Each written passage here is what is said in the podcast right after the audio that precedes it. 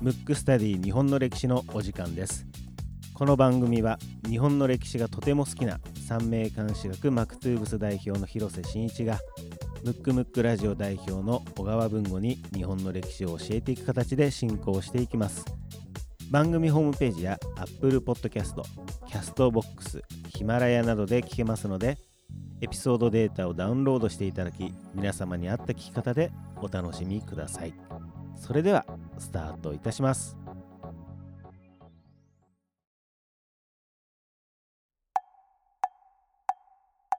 むくむくラジオだべ。むくむくラジオだべ。むくむくラジオだべムックスタディ日本の歴史第48回目でございます。はい。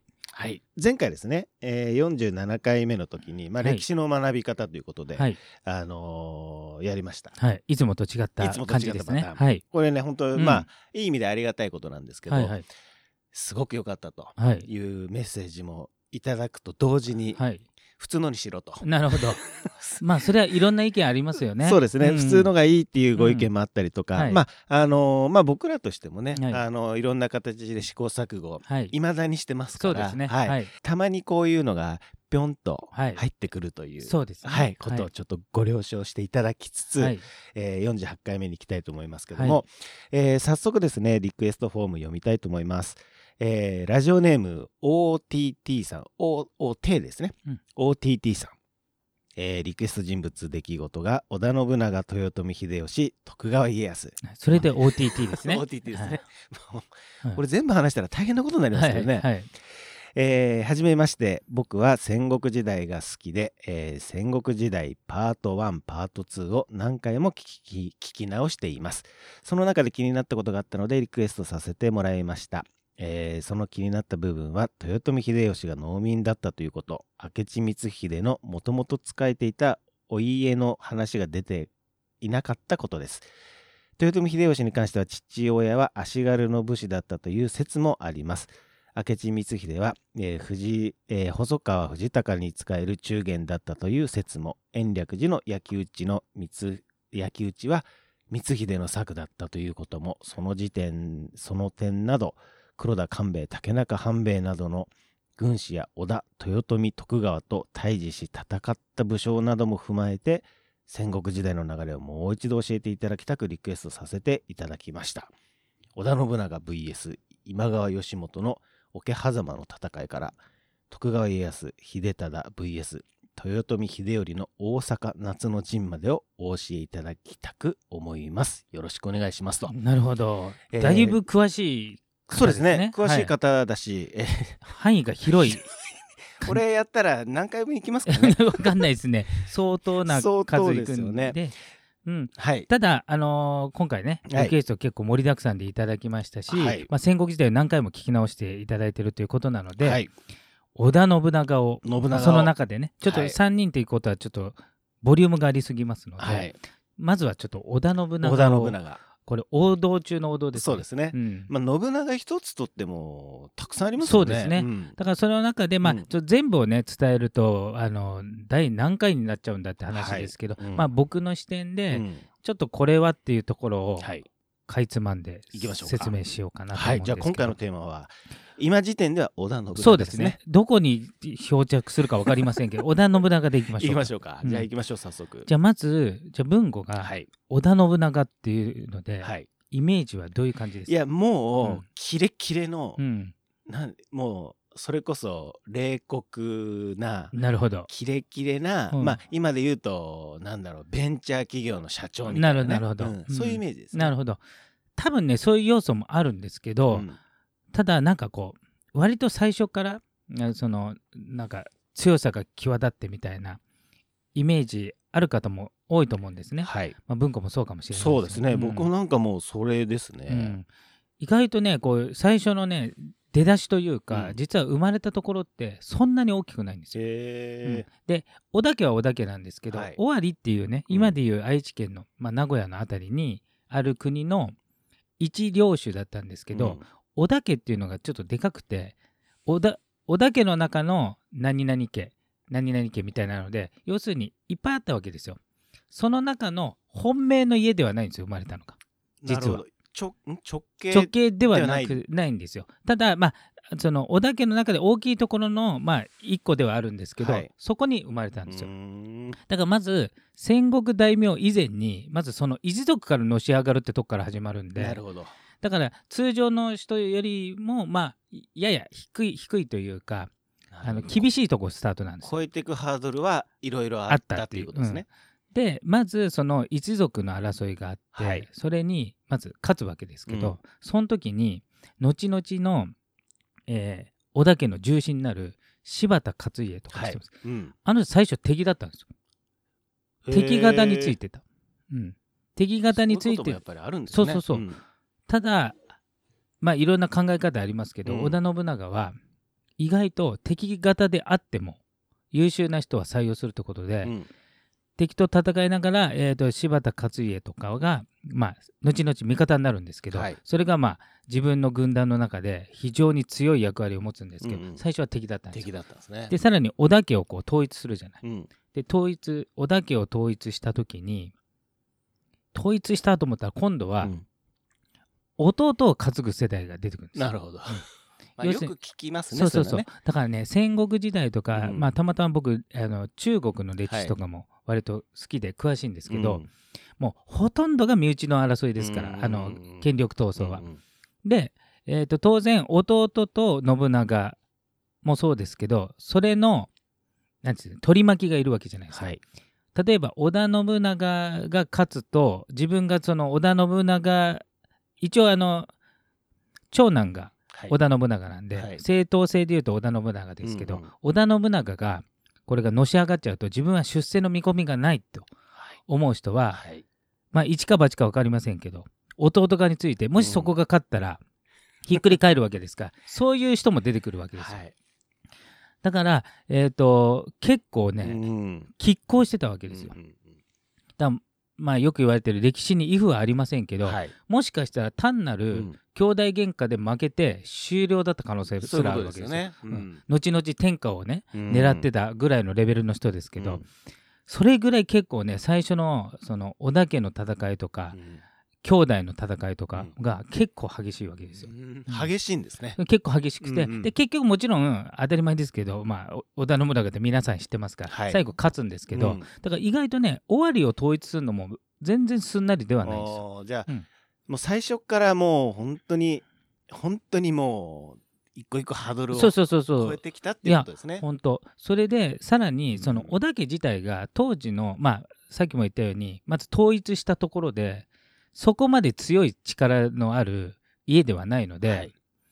えー、と当時はその隣うんうん。ほぼ隣ですね、はいが今川義元っていうね、はい。さっきあのリクエストホームで有名な桶狭間のうん。戦いありますけど、あの今川義元ってうん。どういうイメージある、文庫。僕ね今川義元は、うん。あんまりイメージがないんですようんだから、あなるほど。単に織田に負けた男みたいな感じですね。うん。まあなんか、えー、と時代物のドラマとか見ると、はい。ちょっと京かぶれのちょっと奥下様みたいなね、うん。空気を出してまあまあコントラストでねあの演出してんだと思うんですけど、はいすごくなんていうのかなこれそれは負けんだろみたいな感じでうん。あの書かれてますけど、うん。もうとんでもない、うん。あのかなり名将なんですよ。へ 実は。え なるほどあたまたまあそこで負けちゃったからうん。あれですけど、うん。めちゃくちゃでかい当時としては天下に割と近い位置にいたっていうじゃあもう実力者だったんですね。相当な実力者で、うん。で織田軍がた多分何千うん。もうすごい少ない、えーしかいないんですよ。うん。ほんで、えー、と今川義元って今でいう静岡にいるんで,、はい。でえー、と静岡から天下を狙いに当時の天下っていうのは京都なんで、はい。みんな京都に京都に上洛って言いますけど、うん。上洛するわけですよ。でたまたま通り道が静岡なんで、はい。名古屋の方通るじゃないですか、はい。尾張の方。うんうん。だからもうほぼ眼中にないわけですよ。なるほどね。あのスルーしていく感じですね。するだからもうその当時の織田家っていうのは、うん。そういえばいたなぐらいのレベルなんでまあ楽勝で踏み潰して、うん。あの今日に行くぞっていう、うん。まあ、天下を狙おうとしてるんでね。だからさっき言った織田家の戦いでやっと勝ったぐらいっていうのは、うん。もう野球でいうと高校野球のなんか23回戦突破したやつが 全国制覇狙うなるほどね。つそれで公式戦当たっちゃうみたいな感じだから、はい。もうなんか全然楽勝だと思ってるわけですよ。うん。で当時いろいろねあ文献によって兵の数は違いますけど、はい。まあ、2万とかうん。多いのはだって4万5千。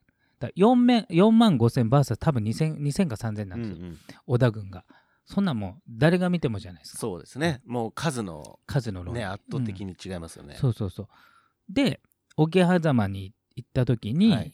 まあえーとまあ、油断したのか、うん。まあ、あとは、まあ、織田信長の強運なのか、うん。一か八かの大勝負で要するに軍隊と軍隊の戦いだと勝てないから、うん。一か八か大将の首1個だけ。要するにゲリラ戦で奇襲して、おーもう団体戦では勝てないから、うん。もう寝込みを襲うしかないって言って、うん。大雨の中、うん。少数精鋭で突撃して、うん。大将の首だけ取って取ったぞってなってやっぱ大将やられるとガタガタってしますから、はい。それで勝ったんですよ。おーで今川義元はそこで討ち取られたんですけど、うん。まだ一応今川家ってそこで滅ぼされてはないんで、うん。一応ねそんな事態だったんで、うん。だからなんつうんですかねあのまあもちろんね、えーえー綿密なねはい。あの多分作戦は考えたと思うんですけど、うん。でもねこれね100に1回ぐらいしか成功しないのが、うん。もうまさにビンゴで当たったっていうねそのタイミングで。タイミングでうん。当たって、100回やって1回の場面。そうそうその1回目が本当に一番最初に来たってことですね。そうだからそのまあ歴史もそうですけど、うん人生もそうですけど、うん。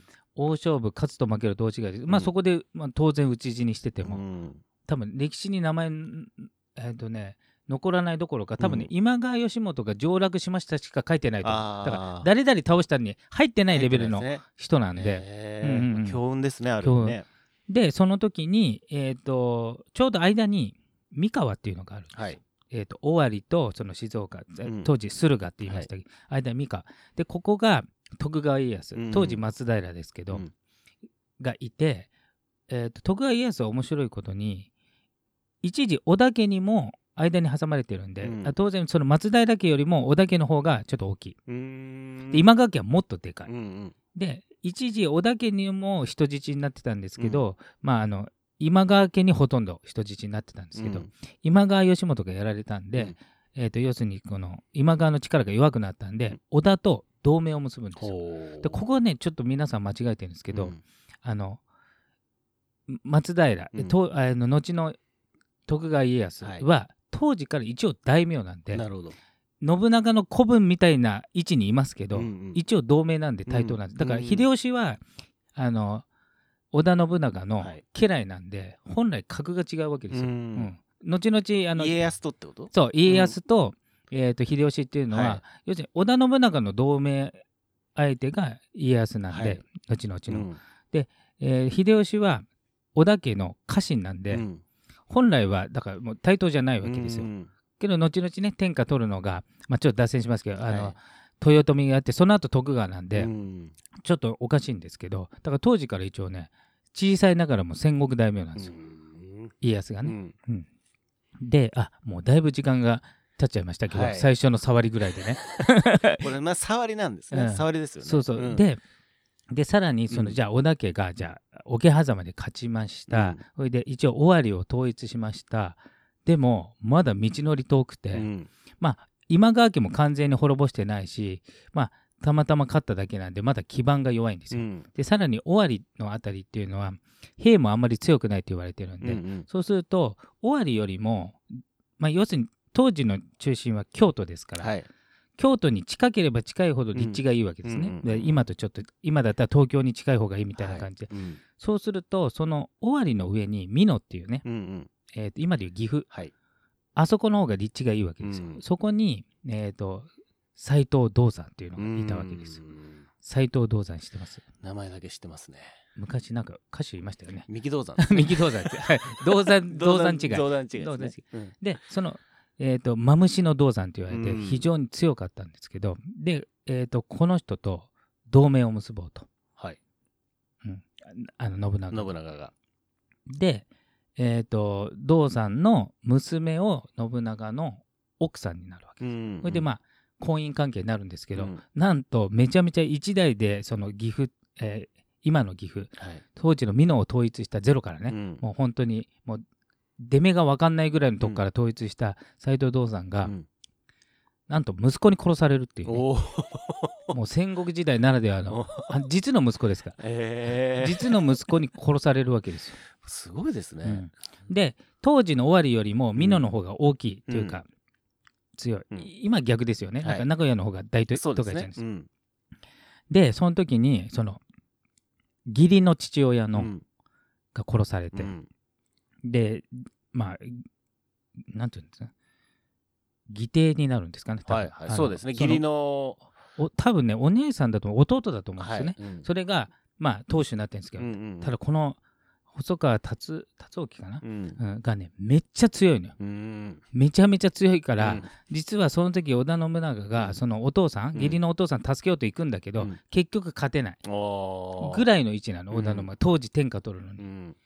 でただそのまあ一応戦うんですけど全然勝てなかったのになんとそのあの銅山を殺した息子もうん。急死するわけ、お でその子供になって弱くなって、うん。そこで入って一応勝つわけでーすよ。なるほど。だから結構ね、うん。偶然が割と、まあ、ね。きょ強運ですね、うん。まあそれも実力のうちですけど、うんで結局尾張と美濃を、うん。まあ、統一するわけですよ、うん。そうすると2カ国になって、はい。しかも京都に割と近いっていうことで、もうこの辺あたりから認知されてうん。強くなっていくわけですよ。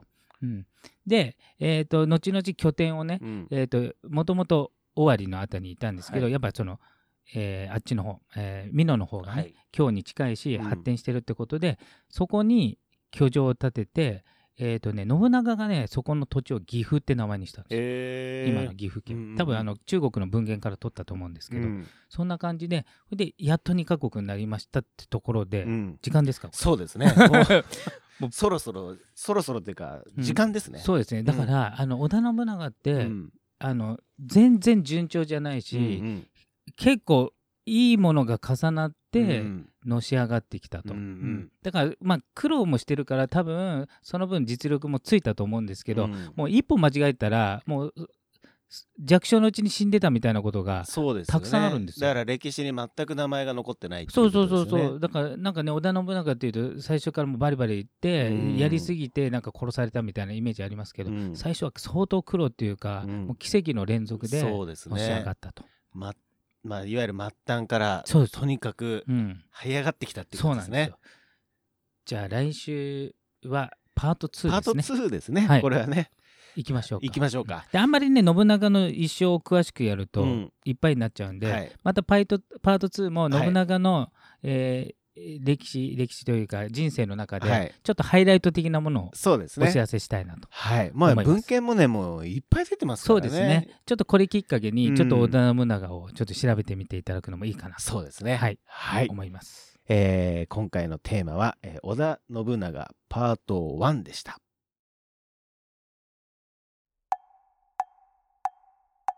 むくむくラジオだべ。